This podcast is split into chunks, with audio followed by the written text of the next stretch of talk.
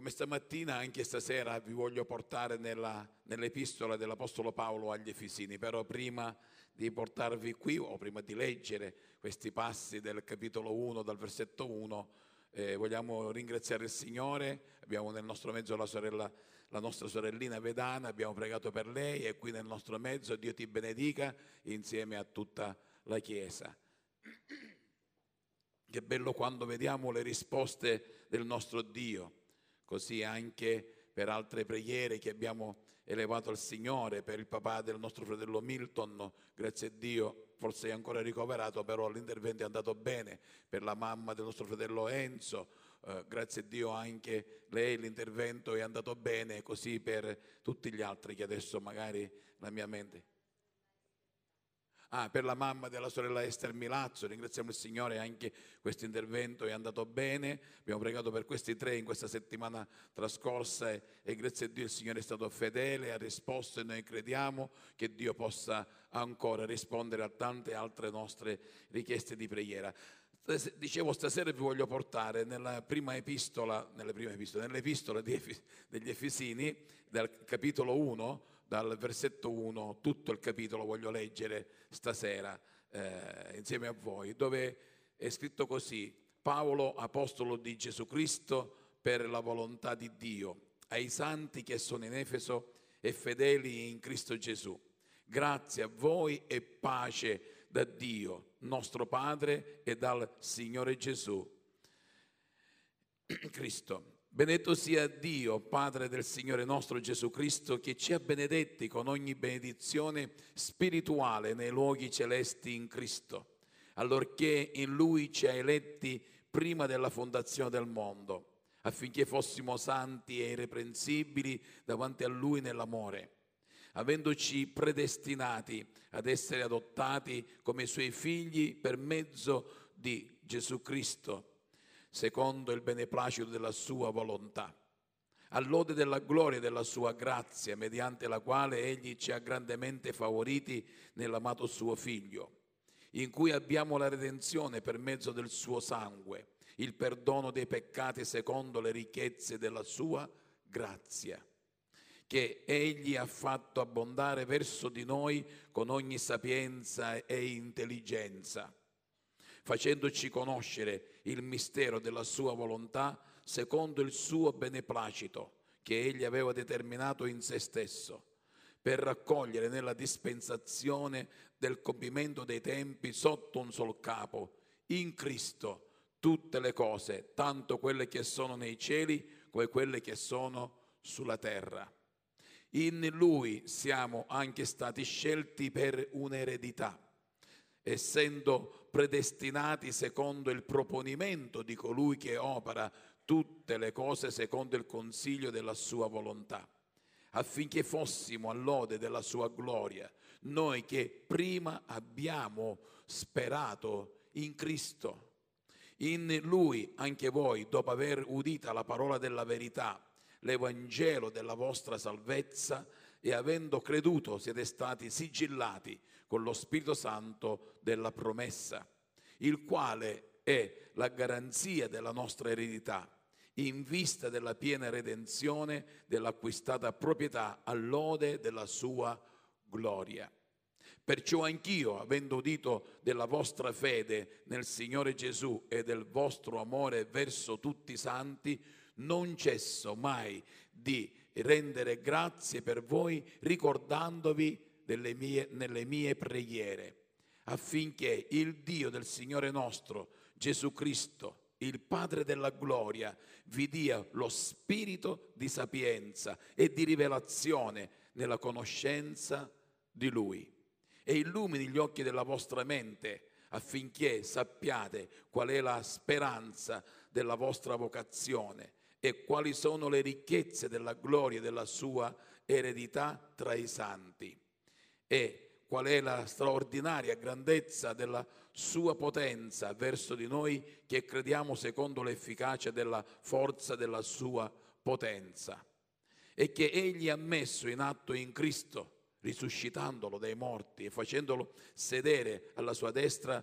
nei luoghi celesti, al di sopra di ogni principato, potestà, potenza, signoria e di ogni nome che si nomina non solo in questa età, ma anche in quella futura, ponendo ogni cosa sotto i suoi piedi, e lo ha dato per capo sopra ogni cosa alla Chiesa, che è il suo corpo, il compimento di colui che compie ogni cosa in tutti, che lo ha dato per capo sopra ogni cosa alla Chiesa. Gesù è il capo della Chiesa, Gesù è colui che ha istituito la Chiesa, è colui che porta avanti la Chiesa per la sua grazia, per il suo amore. Perché ho voluto leggere tutto il capitolo? Io vi consiglio a casa, se avete del tempo, e spero che troviamo del tempo per leggere la parola di Dio, leggete tutta la lettera agli Efesini, che sicuramente vi arricchirà. Ora, questo primo capitolo è bello da leggere, perché vediamo qui veramente la potenza, l'amore di Dio per ogni credente e per la Chiesa. Ma se andiamo poi a leggere ancora più avanti, troviamo anche che questa Chiesa aveva delle difficoltà. Ho voluto leggere, ripeto, questo capitolo perché sia domenica scorsa e sia in questa settimana diversi mi hanno detto: pastore, è bello il messaggio che hai portato domenica scorsa sul soffio di Dio, sul soffio di Gesù, sui discepoli che erano dopo la sua risurrezione, lui ha soffiato su questi discepoli. E poi hai parlato che noi siamo il Tempio di Dio, puoi aggiungere, puoi dire qualcos'altro sul Tempio di Dio. E come poter aggiungere, se non prima vedere l'amore di Dio verso questo Tempio, che è il tuo corpo, che è il mio corpo, che è il tuo cuore, che è il mio cuore, dove Dio ha posto dimora attraverso lo Spirito Santo. Vediamo qui proprio dall'inizio che l'Apostolo Paolo dice: Paolo, apostolo di Gesù Cristo per volontà di Dio, non per sua volontà. Oggi tanti cerchiamo la nostra volontà, il nostro metterci in mostra, il nostro metterci davanti e dire: ecco, io sono questo, io sono quell'altro. Ma non era così, e per quanti conosciamo la storia di Paolo sappiamo che lui addirittura perseguitava la Chiesa.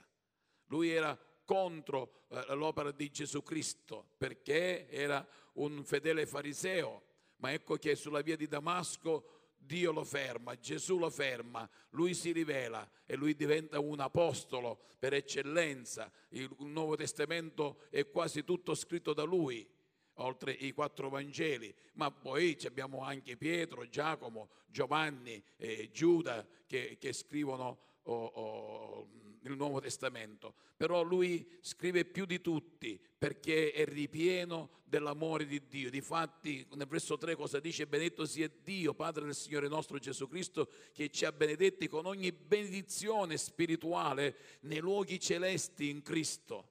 Siamo benedetti dal Signore. E se noi crediamo in questa benedizione, sicuramente vedremo la gloria di Dio nella nostra vita, come Tempio di Dio. E quando qui poi continua il versetto 5, sì, ma anche il versetto 4, allorché in lui ci ha eletti prima della fondazione del mondo, affinché fossimo santi e irreprensibili davanti a lui nell'amore, avendoci predestinati ad essere adottati come i suoi figli per mezzo di Gesù Cristo secondo il beneplacito della sua volontà.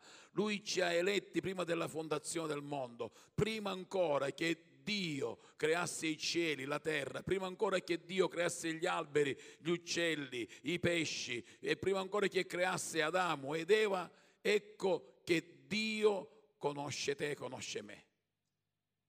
Ci ha preconosciuti prima ancora della fondazione del mondo, perché lui aveva già un disegno per Adamo ed Eva, per tutta la loro discendenza.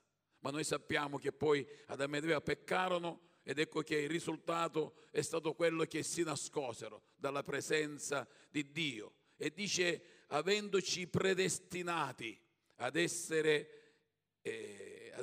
adottati come i suoi figli per mezzo di Gesù Cristo secondo il beneplacito della sua volontà. Allora, tanti discutono su questo predestinazione, sulla predestinazione cosa.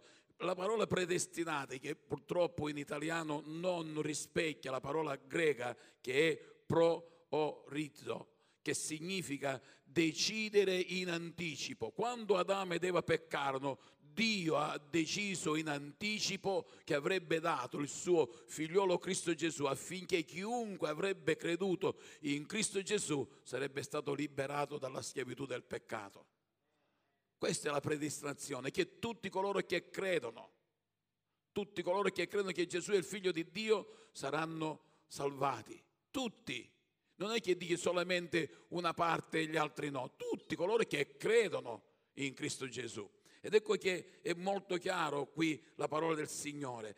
Però sapete, quello che mi colpisce è che nell'Apocalisse, quando Gesù detta ad Giovanni le lettere, le 7 chiese, la prima chiesa che viene menzionata è proprio la chiesa degli Efesini.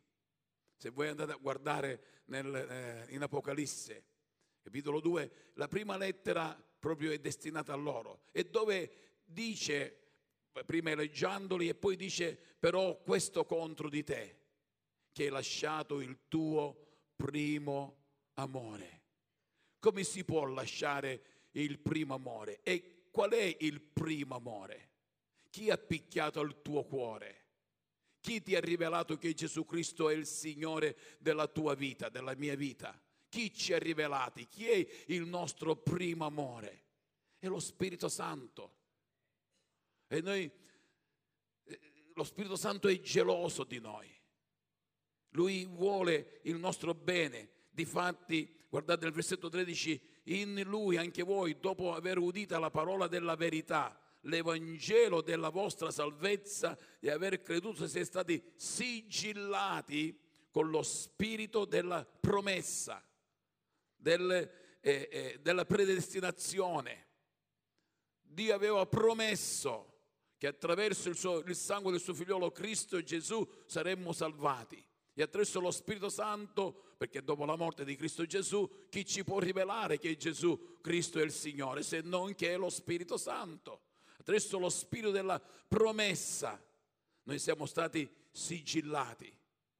E qui anche questa è una parola molto importante, perché per l'esegesi, per i tempi che ricorrevano in quel tempo, quando un re, quando un uomo importante metteva il sigillo in una lettera che veniva mandata, nessuno la poteva aprire se non che il destinatario. Nessuno la poteva aprire, perché vi era il sigillo di una persona importante. Questo sigillo è sulla tua vita, sulla mia vita. Dio ha messo il sigillo del sangue del suo figliolo Cristo Gesù. Nessuno può aprire la tua lettera se non che il Signore. Il diavolo non ha potere sulla tua vita, se tu credi che c'è questo sigillo dello Spirito Santo su di te. Lui non ha l'autorità di poter aprire quel sigillo se non che tu, che io, glielo permetta. Ed ecco che dici: non ho questo contro di te, che hai lasciato il tuo primo amore. Quando lasciamo il primo amore, noi in quel momento stiamo permettendo al nemico di aprire questa lettera. E qui vi voglio portare ai Corinzi, dove continuerò un po' a parlare sul Tempio quale noi siamo. E capitolo 6, dal versetto 12 al versetto 20, leggiamo così: ogni cosa mi è lecita, ma non ogni cosa è vantaggiosa. Ogni cosa mi è lecita, ma non mi lascerò dominare da cosa alcuna.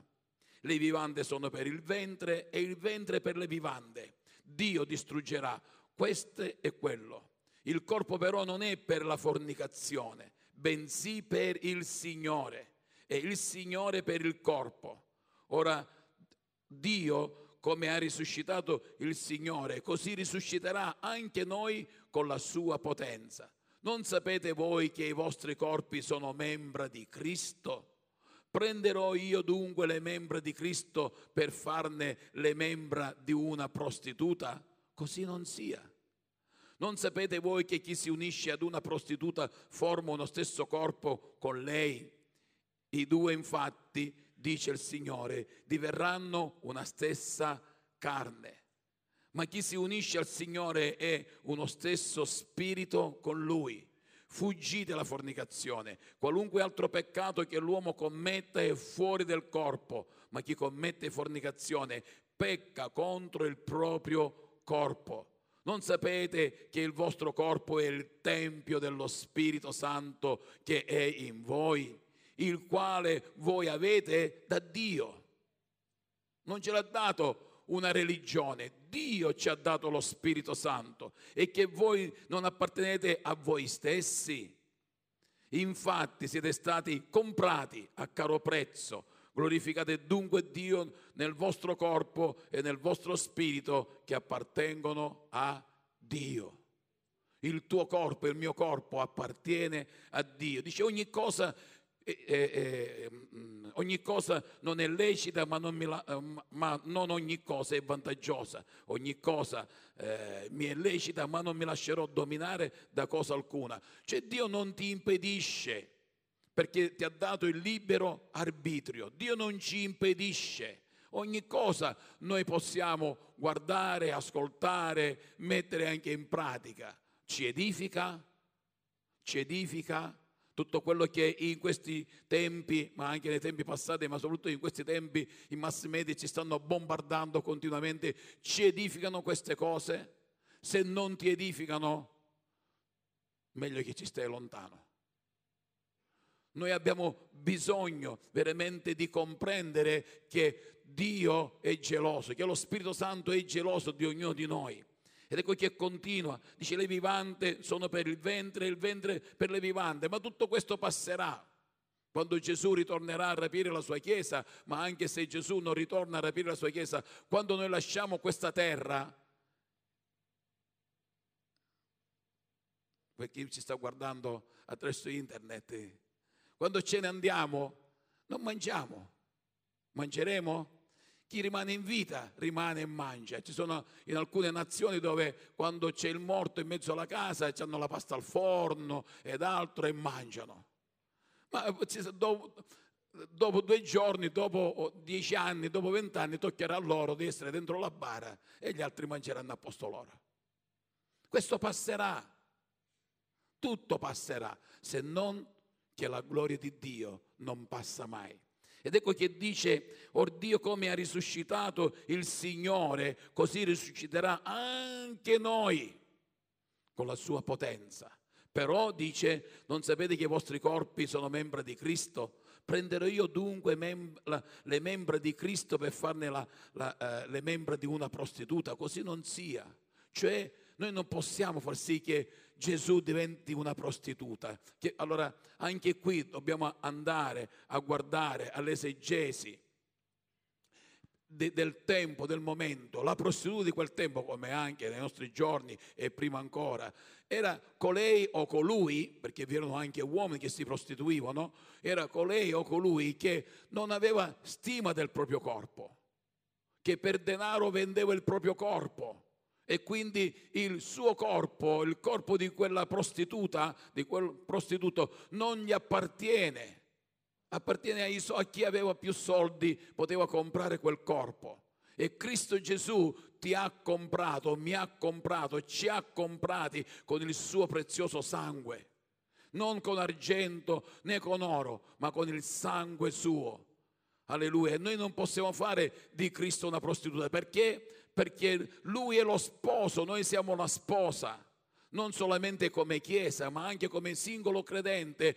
Tu, io, siamo la sposa di Cristo. E se io sono una prostituta o un prostituto, cercate di comprendere quello che voglio dire, se io vendo il mio corpo per cose che non sono sante, automaticamente io rendo Cristo, se Lui si unisce a me, se Lui sta insieme a me, come un prostituto. Così non sia, dice. Quindi dobbiamo riuscire a comprendere qui come possiamo noi prostituire la nostra vita, non camminando alla luce della parola del Signore. Quando noi veramente facciamo vergogna a quello che è la parola, vergogna con il nostro parlare, con il nostro agire. E tante volte, sapete, pur avendo Cristo nella nostra vita, il nostro parlare non è condito con sale, è condito con qualcos'altro. Litigi, fra familiari, litigi fra parenti, fra amici, problemi di imbrogli ed altro, droga, alcol, fumo, adulterio, fornicazione. Cosa vogliamo aggiungere? Perché oggi per il mondo è normale. È normale avere rapporti sessuali, è normale drogarsi, perché adesso c'è anche la droga che tu la puoi comprare al commercio e così via dicendo. Oggi è normale per il mondo. Perché? Perché la società è questa. Perché la società dice che sei libero, ed è vero, siamo liberi, però non di quella libertà che ci rende schiavi. Siamo liberi non di fare tutto quello che noi vogliamo. La società invece dice sei libero di fare tutto quello che vuoi e nessuno ti deve giudicare, ma un giorno verrà il giusto giudice che giudicherà questo mondo. Ed è, oggi non è facile, non solamente per i giovani, ma anche per noi più adulti. Quando guardiamo la televisione, quando camminiamo per le strade ed altro, non è facile. Però noi dobbiamo ricordarci che il nostro corpo non ci appartiene. Non sapete che il vostro corpo è il tempio dello Spirito Santo che è in voi, il quale voi avete da Dio. Dio ti ha dato questo corpo. Dio mi ha dato questo corpo. Non papà e mamma. Non papà e mamma. Dio ti ha preconosciuto quando ancora tua mamma e tuo papà non esistevano. Non ero neppure nel pensiero dei loro genitori. Dio già ci ha preconosciuti, predestinati, nel senso ricevi il mio figlio Cristo Gesù. Stiamo evitando tutto quello che potrebbe offendere lo Spirito Santo o compromettere la nostra consacrazione a Cristo. Stiamo evitando tutte queste cose. Oppure, vabbè, ma questa è la società. Se lo fanno loro, se lo fanno i nostri attori, se lo fanno i nostri medici, se lo fanno i nostri giudici, se lo fanno i nostri politici, se lo fanno tutta la società, fa questo, perché non lo devo fare pure io? Ma la società sarà giudicata. Anche tu, anche io saremo giudicati. Come vogliamo essere giudicati? Per aver trascorso i nostri 80 anni, 90 anni, 100 anni e per i più forti come me 120 anni? Solo come me. 120, ma bastano? Facciamo 150, vai, forza. Tanto, a me non mi costa niente. Non è che cosa ne vale? Se guadagniamo tutto il mondo e poi perdiamo l'anima nostra, che cosa ne vale? Ma la società è questa, io mi devo divertire. Stiamo attenti al nostro corpo, a come esponiamo il nostro corpo. Stamattina c'era un barbone qua fuori, vicino alla chiesa dei Mormoni. È stato in questa settimana un po' davanti alla nostra chiesa, un po' lì, gli abbiamo dato da mangiare ed altro, ma stamattina era buttato a terra proprio nudo completamente. Abbiamo dovuto chiamare l'ambulanza, la polizia per poterlo vestire, che lui non è voluto andare con l'ambulanza e non lo puoi obbligare. Ha il libero arbitrio, nessuno lo può prendere con forza, mettere nell'ambulanza e portarlo magari in un ricovero. Se lui dice di no, non puoi fare niente. Questa è la legge ed era tutto nudo. Cosa vogliamo fare del nostro corpo? Adesso fra poco già c'è un cavolo di morire, io sto morendo, non so voi. Cosa vogliamo fare del nostro corpo? Adesso arriva l'estate. Oh, che bella l'estate. E allora ci mettiamo come vogliamo noi. Ora, non è che Dio si vergogna di come tu ti metti, è come gli altri ti guardano, per appetire quello che vedono. Ci siamo? Dio ci ha creati. E quando Dio ci ha creati, non ci ha creati col vestito, con la cravatta. Non ci ha creati i vestiti, ci ha creati nella nostra nudità. Ma bisogna vedere gli altri come ci guardano. Mi comprendete? Spero che mi state comprendendo. Dio non si scandalizza della tua e della mia nudità, anche se la nudità è segno di peccato. Ma Dio non si scandalizza di questo, perché Dio è venuto per salvare il peccatore. Quindi Dio ti ama al di là di come tu sei vestito. Bisogna vedere gli altri come ti guardano e come ti giudicano. E che mi importa a me come mi giudicano loro? No, ci deve importare, perché se le persone sanno che tu sei un figlio di Dio, e se lui è figlio di Dio e si mette così, figurati io che cosa posso fare. Ci siete? Sì, ci siete, vi vedo. Questo è quello che qui Paolo sta cercando di trasmettere. Infatti siete stati comprati a caro prezzo, glorificate dunque Dio nel vostro corpo, che è nel vostro corpo e nel vostro spirito, che appartengono a Dio. Il tuo corpo, il mio corpo appartiene a Dio, non è più mio. Se io ho accettato Cristo nella mia vita, se io dico che Gesù è il Signore della mia vita, non è più mio il mio corpo. E tutto quello che purtroppo nel mondo sta succedendo, suicidi ed altro, il loro corpo, quel corpo non appartiene a quella persona che si suicida, appartiene a Cristo. Noi siamo il Tempio di Dio, e il suicidio non è solamente un colpo di pistola, un'impiccagione. Il suicidio tante volte è anche l'alcol, è la droga. Il suicidio tante volte è il nostro prostituirci con il nostro corpo, metterlo così al bando.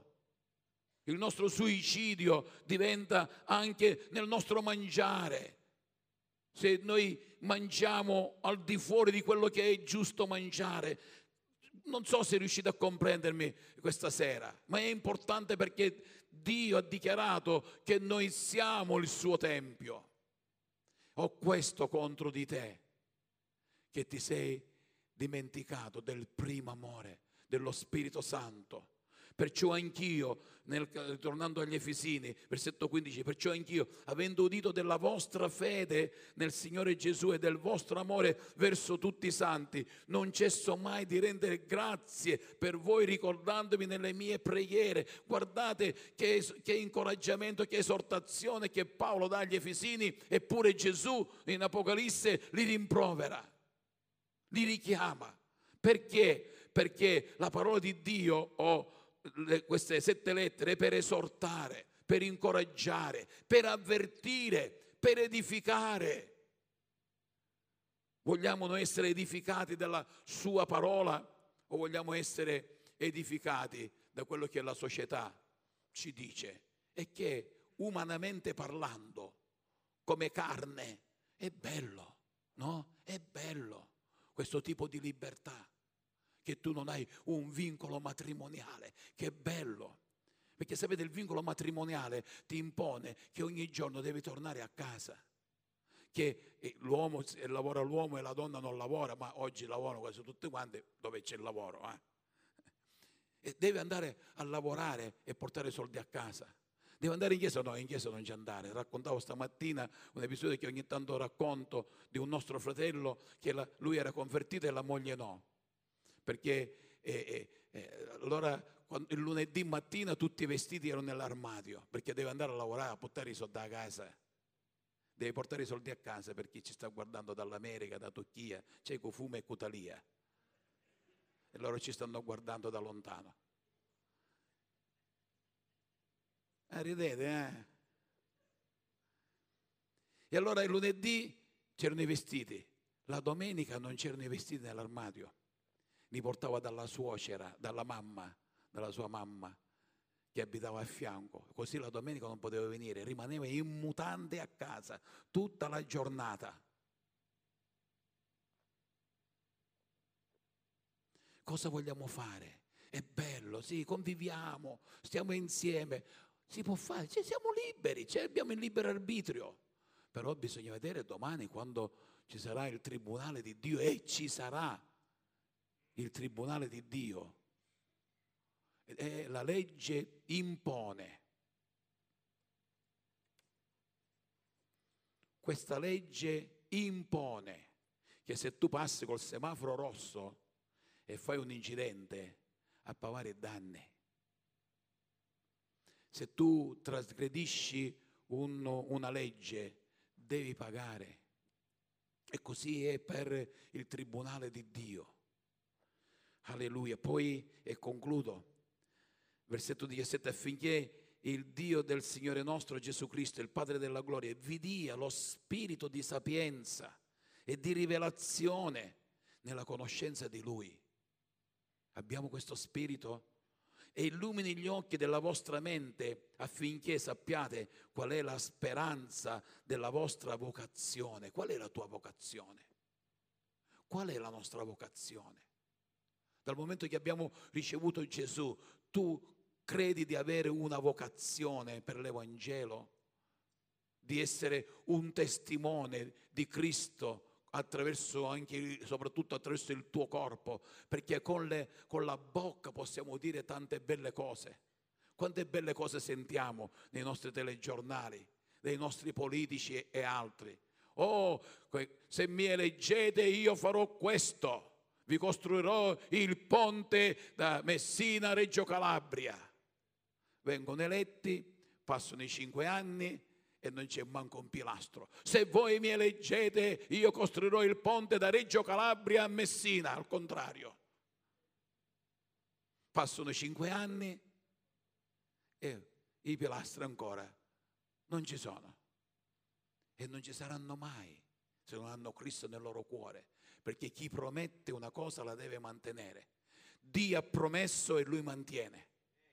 L'unico che mantiene è Dio. Lui è il fedele, Lui è il verace, e dice qui che affinché sappiate qual è la speranza della sua vocazione e quali sono le ricchezze della gloria, affinché lo Spirito Santo illumini i nostri occhi e ci riveli qual è la vocazione che Dio ci ha chiamati e qual è la straordinaria grandezza della sua potenza verso noi che crediamo secondo l'efficacia della forza della sua potenza che Egli ha messo in atto in Cristo, risuscitandolo dai morti e facendolo sedere alla sua destra nei luoghi celesti in Cristo Gesù, che è benedetto in eterno.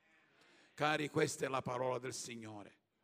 Possiamo dire tutto quello che vogliamo, possiamo fare tutto quello che vogliamo, ma noi siamo il Tempio di Dio e noi possiamo glorificare Dio con questo Tempio, come possiamo invece fare vergogna al nostro Dio con questo Tempio.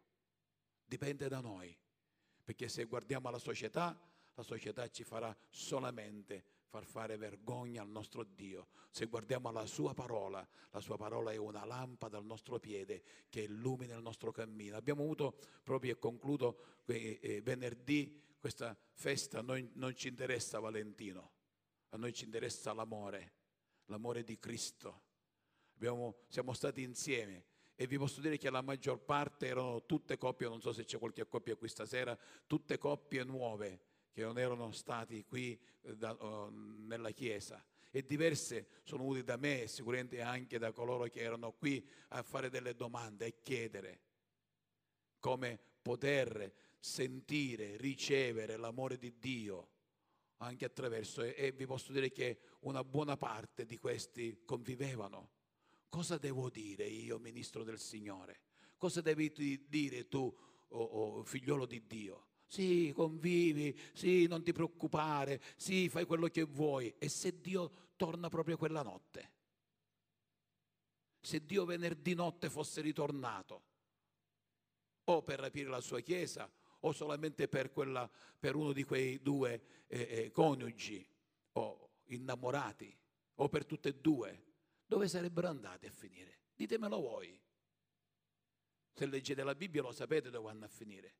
Allora io sono responsabile, tu sei responsabile, noi siamo responsabili di quello che diciamo alle persone. No, non ti preoccupare, Dio è amore, fai tutto quello che vuoi. No, Dio è amore, ma non fare tutto quello che vuoi. Devi stare attento, perché il tuo corpo non ti appartiene più, appartiene a Cristo. E noi non possiamo fare quello che ci piace e pare. Noi dobbiamo fare quello che la Bibbia ci insegna. È duro quello che dico, ma è la parola del Signore.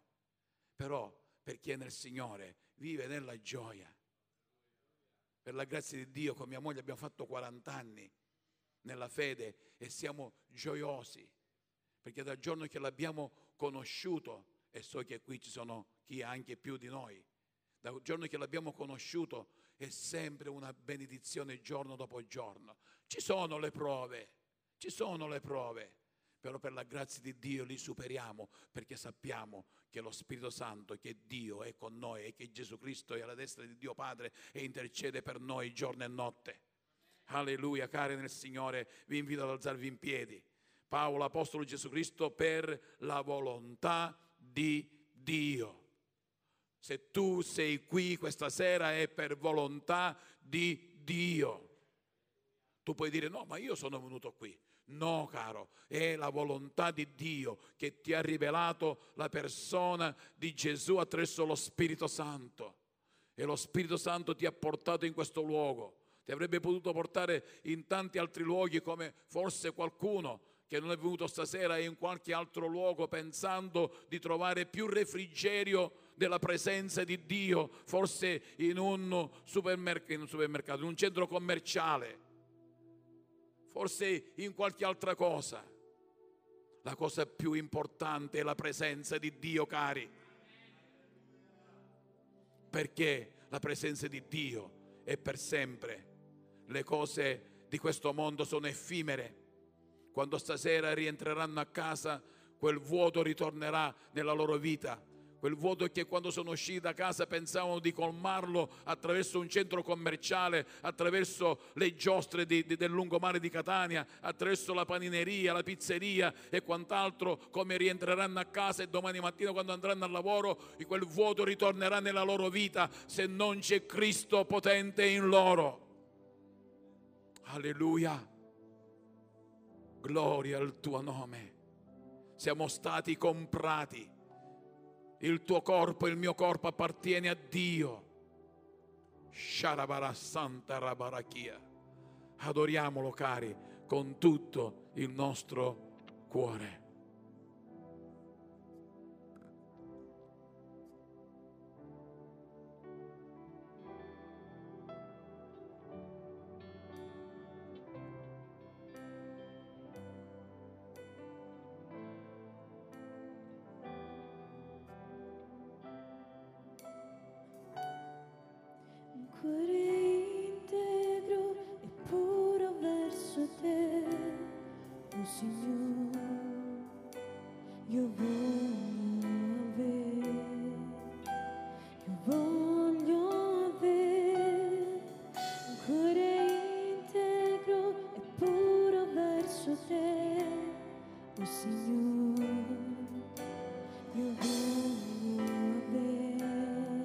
Voglio avere,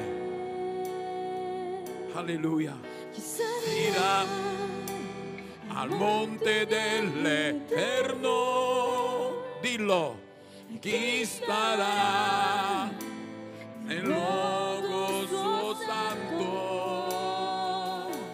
un uomo innocente di mani e puro di cuore, che non è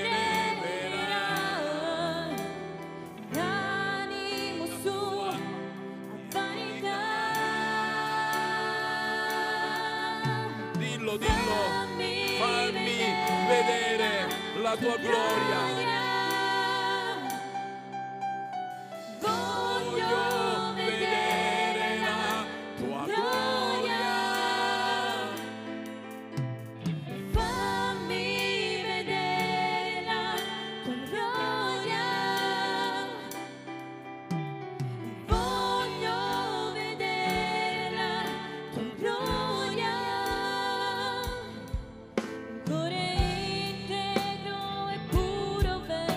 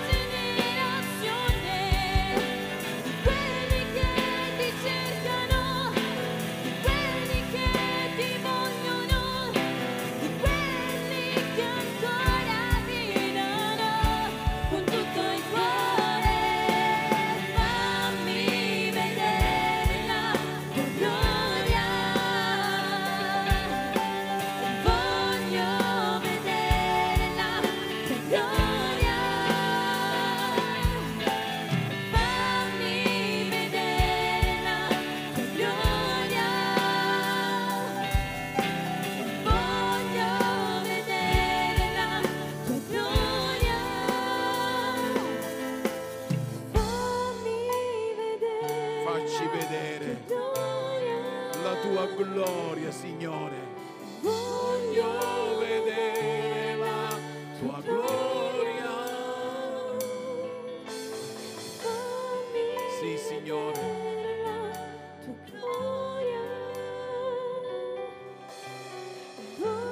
Grazie, Signore. Signore, grazie che tu hai deciso in anticipo, quando Adamo ed Eva, Signore, vennero meno e si nascosero, tu, Signore, hai deciso, Signore, di mandare il tuo figliolo Cristo Gesù per poterci liberare da ogni tipo di schiavitù, da poterci liberare, Signore, da quella libertà che non è libertà ma è schiavitù, Signore. Grazie, Signore, per il sacrificio del tuo figliolo Cristo Gesù. Grazie che tu hai deciso in anticipo, Signore, che non più il sangue di tori, di agnelli e di colombe, Signore, avrebbero, Signore, espiato il peccato dell'uomo, ma solamente il sangue prezioso del tuo figliolo Cristo Gesù. Ti preghiamo che quel sangue, Signore, purifichi giorno dopo giorno questo tempio quale noi siamo, Signore.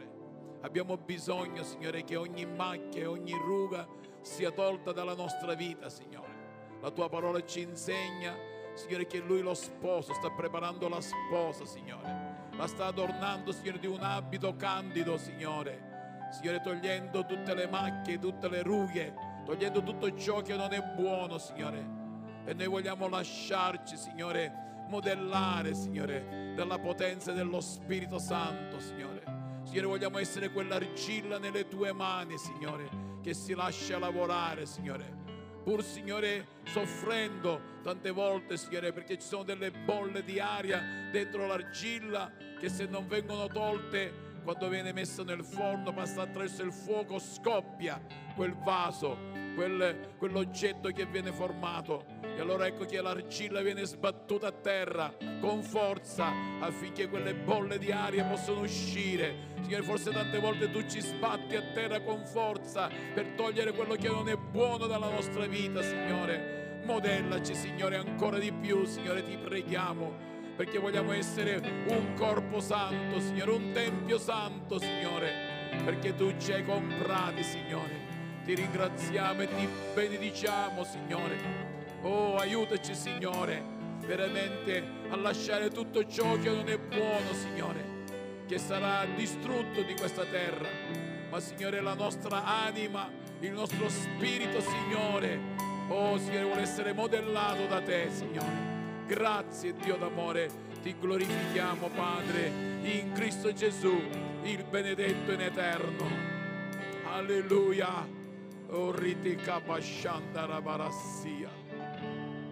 Alleluia. Arriva.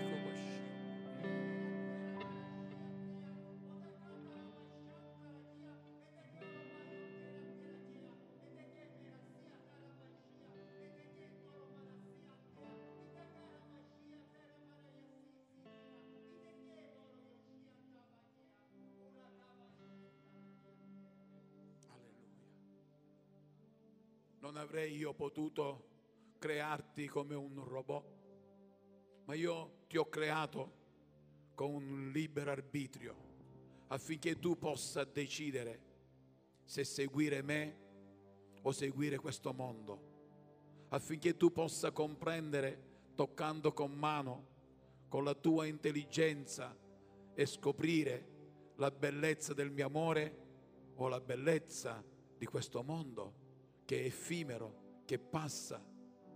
Il mio amore è duraturo, il mio amore è eterno, il mio amore è agapeo, è un amore incondizionato, non è fileo che si aspetta qualcosa in contraccambio. Quindi sappi che il mio amore per te è eterno.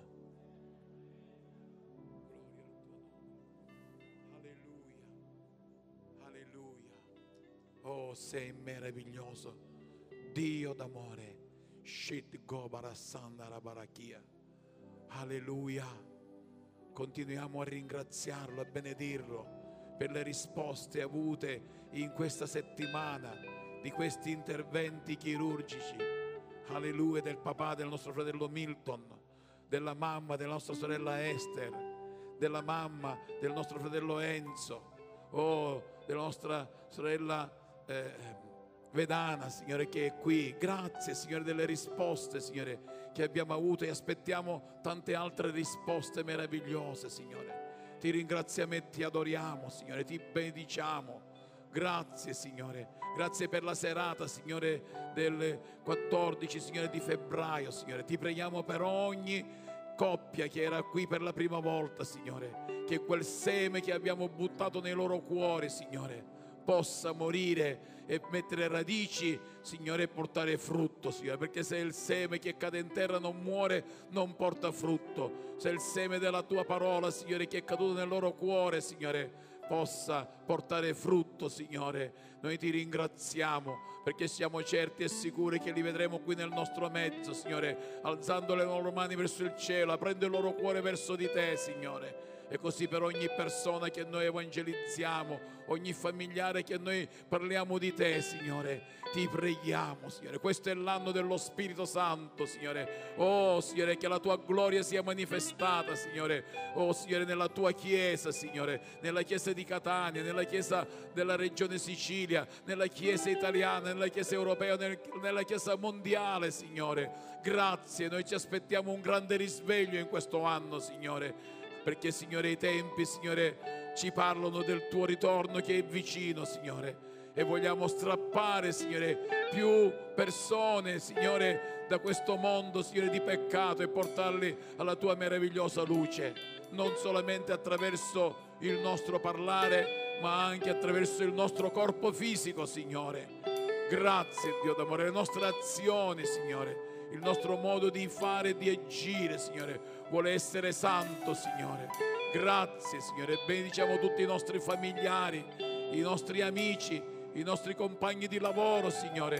Signore, i vicini di casa, Signore. Signore, a tutti coloro che abbiamo regalato, Signore, un calendario, Signore. Ti preghiamo che quel foglietto di ogni giorno, Signore, possa rivelarti e rivelarsi, Signore, nel cuore di queste persone, Signore. Ti preghiamo, Signore, non è perché vogliamo dare un calendario, Signore, all'inizio dell'anno, Signore, ma perché vogliamo che il loro cuore si apra a Te, Signore, all'unico e vero Dio, Signore, che li ama di un amore eterno, Signore. Oh, grazie, Signore, una Chiesa sveglia, una Chiesa, Signore, che sa gestire, Signore, il proprio corpo, Signore, in santità, Signore. Ti ringraziamo e ti benediciamo, Signore, e ti presentiamo anche l'offerta, Signore, in questo momento, Signore, che Tu la possa benedire, Signore, affinché la Tua Chiesa sia prospera, Signore, in ogni area, nell'area dello spirito, nell'area della guarigione, nell'area economica, Signore.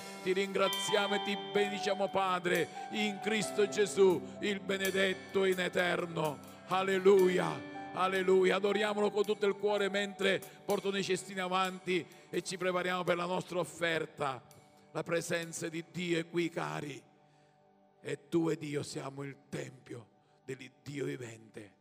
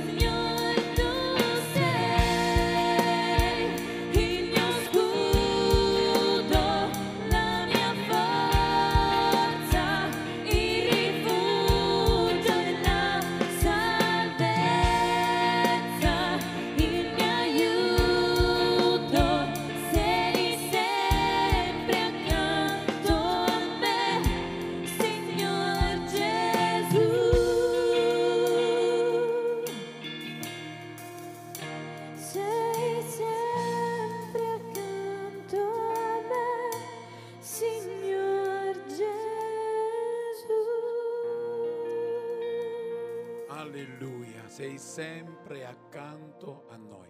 Amen, accomodatevi.